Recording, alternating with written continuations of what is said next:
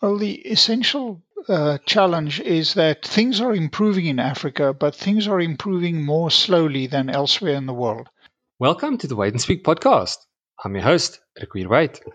In today's episode, I speak with Jakkie Cilliers. We discuss his new book, Africa First Igniting a Growth Revolution. And without further ado, here's the interview. Jakkie, welcome back on the podcast. Thanks for Requir. Thanks for inviting me back. Jakkie, your new book, Africa First Igniting a Growth Revolution, considers the challenges facing the continent and models the vital transitions required to move Africa from its potential towards reaching prosperity.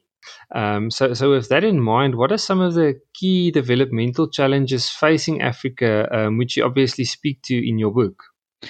Well, the essential uh, challenge is that things are improving in Africa, but things are improving more slowly than elsewhere in the world. So, um, with a few exceptions, but if you would take education or you would take indicators on health and so on, you find that uh, Af- Africa, things are improving. Of course, it differs from country to country, but uh, uh, that Africa is progressing slower than in the rest of the world. So, if we were to draw a graph, the image that I use is that of a kind of a, a yawning crocodile, and that is that uh, the bottom part of the graph, Africa, let's say on uh, average incomes or GDP per capita, things are going upward. But the top end of the graph, the, the other line, which is the averages for the rest of the world, increases much more rapidly than Africa. And this growing gap is what concerns me. At the moment, Africa is off track to meet many of the Sustainable Development Goals, particularly headline goal one, which is alleviating extreme poverty. And this is really uh, and the introduction of the book sets this out. This is really where the book departs from. What needs to be done to start closing that gap? Mm-hmm. So, so it's a, we, we're seeing that there is improvement, but the big issue is it's not enough compared to the rest of the world. And then there's this rising, rising gap in Africa. If we don't do anything, that gap will simply uh, keep on increasing. Yes, or it will take a very long time to start closing that gap because eventually, for example, Africa's large demographic dividend will kick in. But we are something like 30 years away from Africa achieving the benefits of the contribution that labor makes to growth. Africa only gets there as from about 2050 onwards. Until that point, in actual fact, our very rapidly growing population is a drag on growth. Uh, and only when uh, the size of the working age population to dependents gets beyond a certain level does labor adequately contribute to growth. So um, eventually things improve for Africa, but it takes a very, very long time. Africa is, in a sense, modernizing too slowly. So, what can be done to uh, speed that up is what the book is all about. Mm. So I, I, think you, you raised the uh, important point. Is this the time it will take. Obviously, the lo- the longer time we, it, it, the longer it takes um, to to bridge this gap. Obviously, there's uh, generations of people still stuck in poverty, and it you know obviously we want to get more people out of poverty as fast as possible. Yes, um, and that uh, you know requires eventually much more rapid growth, uh, economic growth. Uh, generally, when we look at poverty indicators, we say, well, it's a combination of reducing inequality and speeding up economic growth. And Africa is relatively unequal. Of course, Southern Africa is much more unequal than, for example, North Africa, which is the most uh, equal uh, region in Africa. But um, given its very rapid population growth, the rates of economic growth uh, that you would need in Africa to um, move forward are really rates in excess of 10, 12, 14%. And that's just not, not achievable. So you have to do a lot of things. You have to um, eventually reduce, uh, uh, uh, find a way of getting to your demographic dividend earlier, which means reducing total fertility rates through family planning and so on and so forth. You have to increase your uh, economic growth rate uh, that could be done by industrialization, um, the implementation of the African Continental Free Trade Area. And you have to do that while constraining growth in inequality. And that could be done by, for example, reducing uh, or ha- uh, rolling out social grants or a basic income grant, as South Africa is indeed already doing. So all of these pieces of the puzzle need to come together if we are eventually to um, more rapidly improve uh, in, uh, incomes and a variety of other indices in Africa. Mm. Okay, so so I, I, think again there it's it's about not only achieving growth and raising incomes, but it's also about countering this inequality and getting more more equality in, in that process. I hear you, um, Jakkie. Then you know, in, in, in the book, you you look at um, specific scenarios. You use the International Futures uh, forecasting platform to model eleven scenarios on exactly what we just mentioned. These different uh, strategies uh, that the continent can use, countries can use to ignite the growth revolution and take people out of poverty and into employment. Could you tell us more about this platform? Yes, so the International Futures Forecasting Platform is hosted and developed by the Frederick S. Pardee Center for International Futures, which is uh, based at the University of Denver in Colorado. I spent several months in Denver working on IFS as we know it. IFS is the International Futures Forecasting Platform. And it is, in one sense, a massive database. It's got uh, several thousand data sets in it, literally every data set that you can think of, from the IMF to UNESCO to uh, whatever. And it then does its forecasts, um, initializing from about 500 of these uh, indices, and the forecasts themselves are integrated. And this is the, the big difference between IFS and most other platforms, and that is that uh, its uh, forecasts are integrated. And they are all, and the data on IFS um, and the algorithms and the way it does its forecasts are all open. So you can go and download the IFS platform from the web. Uh, it's it's big, um, and uh, you can uh, apply it and pull the levers. It's quite complicated in, in one sense, but um, uh, it's also consistently being updated and uh, refined and further additions being done. So, quite different to many of the forecasting platforms from, let's say, the consulting companies, McKinsey or whatever. IFS is open source, it's free, and the data that it uses is all publicly available. What is and this is then brought together in this massive algorithm that that does the the long term forecasting. Mm-hmm. Yeah, it, it's really I've yeah from my um, exposure to this as well. It really is a, a powerful tool. Um, Jakkie, then you use you obviously use this thing in your analysis and and you start looking at Africa in terms of its current path, the so-called current path. If if things continue, um, you know, as it is at the moment, um, it, it, gives you an idea. You can you can get an idea and a sense of what the what the uh, development trajectory will look like going forward. Um, so, so that's kind of a starting point to say if we carry on um, almost a status quo situation going into the future, what could that look like? So, what does this picture of Africa's future look like um, in, in, in your book where you did the, the analysis? Well, let's take maybe the easiest uh, dimensions, and that uh, to point to the fact that Africa at the moment is about 17% of the world's population. The book takes a forecast horizon out till 2040, when Africa will be about 23% of the world's population. So that's a difference of about six percentage points. Yet Africa's economic size, we are 3% of the world's economy. And by 2040, we will be 4% of the world's economy. So that just illustrates, I think, in those two simple metrics, the growing divergence that I'm speaking mm. about. The fact that Africa's got this very large growing population, um, and yet the and while the economy of Africa is increasing, its relative size as a portion of the global economy remains quite marginal, and that is the question: How do you speed up that transition? And that really is what the book is all about. Mm, and and I think it, speaks to the idea we mentioned. It's it's there's so much potential there. How can we move that potential into real? How can we realize that potential into getting prosperity and getting that share of, of the global in the global economy up to the, to what it should be? Yeah, um, and the, you know the obvious things that that can happen to change that, like the implementation of the Continental Free Trade Area, um, industrialization, and so on and so forth. But it is the combination of all of this that is actually required. Mm, yeah, you, t- you touched on it earlier, and, and I think it's it, it often comes out. There's no one simple um, action or, or, plan that can fix all of it. It's really a combination of many things and the kind of the effective implementation of all of these strategies together um, that can give you the results. Um, and and then that leads me to to my next question on the 11 scenario interventions you used, um, which looked at specific sectors. I can mention a few: it's education, agriculture, manufacturing, health and sanitation, and then you also consider specific issues which we've touched on briefly as demographics.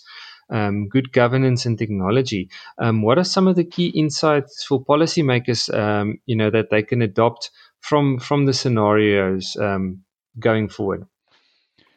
You know, it, it, what works for countries, of course, uh, differs hugely. Africa is a very diverse continent of 55 countries, uh, what's it, 1.3 billion people, and so on. So, uh, African countries are also at different stages of development. So, in Africa First, I generally use the World Bank's uh, income classification of countries. They make a distinction between low, lower middle, upper middle, and high income countries. Only two African countries are high income. Those are the island states of Seychelles and Mauritius. There are seven uh, upper middle income countries, including South Africa. And then you go down, I think there are 23 uh, low income countries. Uh, uh, these country classifications helps one to get an understanding of those countries that share similar uh, characteristics, characteristics that relate to education and so on and so forth. So um, I use these as a tool to try and get a view on this on this uh, on this complex uh, continent. And then there's a chapter on each of these 11 interventions, and I conclude in a in a concluding chapter where I bring all these 11 interventions together in one um, uh, combined scenario, which I refer to as the Africa First scenario, to see what is really possible if all good things come together. Everything goes right, we stabilize the continent, we industrialize, we implement the African Continental Free Trade Area, we leapfrog and do all those things. What is possible? And um, in a sense, uh, there, there, are recommendations that relate to each of these sectors, but eventually the book says it depends on what your level of development is, but uh, mm-hmm. and which sectors have growth potential. Generally, low-income countries would have greater agricultural um, potential, or they would generally rely more on agriculture, while your upper middle income countries would go more into manufacturing and services, uh, high end services led growth. So it differs from country to country, but the, the story actually is what you were referring to, and that is there is no simple solution. And all of this needs to happen. Exactly what needs to happen differs from country to country and from income group to income group. But it is that if you want to advance a country, you have to improve the human capital of the country, you have to invest more. Um, and uh, all of these kind of things come together that eventually translate the potential of Africa um, into real prosperity. Mm. Okay, yeah. So again, a good point there, Jakkie, is the country-specific context, and obviously the the country country income group context makes a difference in terms of what could work. Um, and and then I think the other thing that came out is obviously there are all these different actions that can be followed and policies, but when you put all of these different things together, I, I think you talk about an agglomeration effect um, which is then obviously each each kind of intervention can have a positive impact, but when you put all of it together, um, that impact can be much bigger as these things work together. Yes, and that is the advantage of using an integrated forecasting platform such as IFS uh, so that you, you get a, um, an added benefit um, that is uh, beyond the uh, benefit of just better education and better um, calories per capita. In actual fact, productivity improves beyond simply uh, the improvement in human capital, and that is what is uh, what the advantage of such an integrated platform gives you in terms of looking at what is the true potential. So it's not really only a question of adding these 11 interventions together and seeing what their impact is, but it is, it is the interaction within each of them that eventually changes Africa's prospects for the better over, over a long time horizon. 2040 is, you know, two, two decades away from where we are today. So it's a long term forecast. Yeah. Hmm. Okay, no, that that makes sense. Um, Jakkie, then we have the added current context and, and complexity of, of obviously the impact of COVID 19 and um, recent analysis by the African Futures and Innovation team at, at the at the institute forecast that COVID nineteen is set to undo several years of development progress in Africa, taking us back. Um, you know, from from where we where we were, um, how has this altered the landscape in terms of challenges and, and opportunities for Africa? You know, when one looks long term, then an immediate crisis like COVID um, is, is of less importance. But there's no doubt that uh, the COVID pandemic is the largest shock that has hit Africa in uh, post uh, uh post Cold War history. For example, um, this year alone, um, 2020, we expect that about 14 million additional Africans will be classified as extremely poor, and the continent's uh, GDP uh, because of the growth contraction, will shrink by about 200 billion dollars this year in 2020. these are large numbers, and these have no. a large impact on increasing poverty. Um, and, and generally, Africa will only get back to its 2019 levels of income by about 2024, 2025, depending on which scenario. So, we recently released a report where we looked at the impact of COVID um, and and that impact um, is is is huge, um, and and it means that instability is going to increase on the continent. It means that uh, lots of people are going to become very unhappy and uh, uh, that will have all kinds of, of challenges with regard to not only stability but on long-term growth. And the rest of the world, or each one, is looking after their own interest. So COVID is is a is on the one side. When you look really long-term, it, it may appear as a blip, but uh, it's it is going to have a huge impact on the future of Africa. Mm. And and it sounds especially it's the one is the the health obvious health impact, but the kind of the in, indirect spillover effect um, is is quite significant, and, and you've you've touched on those points how you know it, it, it affects multiple areas. So yeah, it's definitely um, something to watch. And and, and in Jakkie, then you are currently working on a bigger project uh, called uh, Potential to Prosperity that builds on the work that you've done and the modeling you've done for Africa First. Uh, could you please tell us a bit more about this project, uh, pro- the project, and the plans for policy outreach that you have? Yes, so potential to prosperity is uh, really going down an additional level. So, in addition to fully taking into account the impact of COVID, uh, we are updating the scenarios uh, to be able to make sure that they hold at the country level. Um, Africa, Africa First really looks at the continental and the regional level, uh, potential to prosperity looks at the country level at Africa. So we want to make sure that our interventions for education, health, sanitation um, are reasonable at every country level. And then for every country, we look at uh, what is a reasonable but aggressive scenario. Um, what would be the impact of, for example, improvements in the provision of water and sanitation? Um, for each of Africa's 55 countries. So it builds on Africa, potential to prosperity builds on Africa first. Uh, it's got the same time horizon, it's got more or less the same structure. It's just much more detailed and much more rigorous.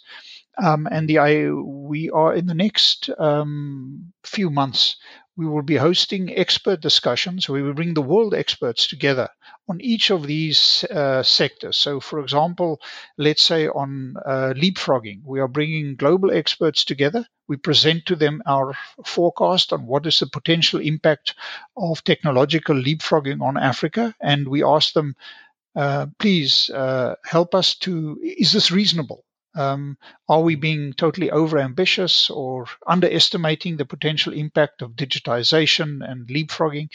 And then we will um, calibrate and re, uh, redo our uh, forecasts. And after having these sessions, one on each of these scenarios with global experts, so we're having something like 12 or 13 uh, expert sessions from now until the end of February. And then we are going to publicize and release the results uh, at a massive conference uh, that we are hosting together with the Gordon Institute of Business Sciences, probably in May of next year, where we will then mm-hmm. um, uh, release our forecasts on what is possible. Where can Africa be by 2040 if all these uh, scenarios um, occur and, and, and are implemented by appropriate leadership? Hmm. Yeah, so I, I can hear there's a lot of, of you know extra additional research going into this and it's going to add value in getting into that country level um, specifics, and and I'm sure this is going to be a great help, um, especially thinking about all the interactions you're going to have with global experts um, in in terms of of you know valuable uh, a valuable a resource for for policymakers, and I'm I'm, I'm sure they're going to find value from this. Thank thank you, Jakkie. I think that, yeah, it's it's again been a great pleasure um, speaking with you, um, and and I found it very very interesting and, and helpful. And I'm going to keep an eye out, and I think the listeners will keep an eye out, and I'll share information about this project going forward as as it develops. Thanks, Rakwir, and thanks for inviting me back to your podcast. Appreciated that. And that's a wrap for this episode. Thank you so much for listening. Please leave a review on Apple Podcasts or wherever you listen to your podcasts. Until next time, happy listening.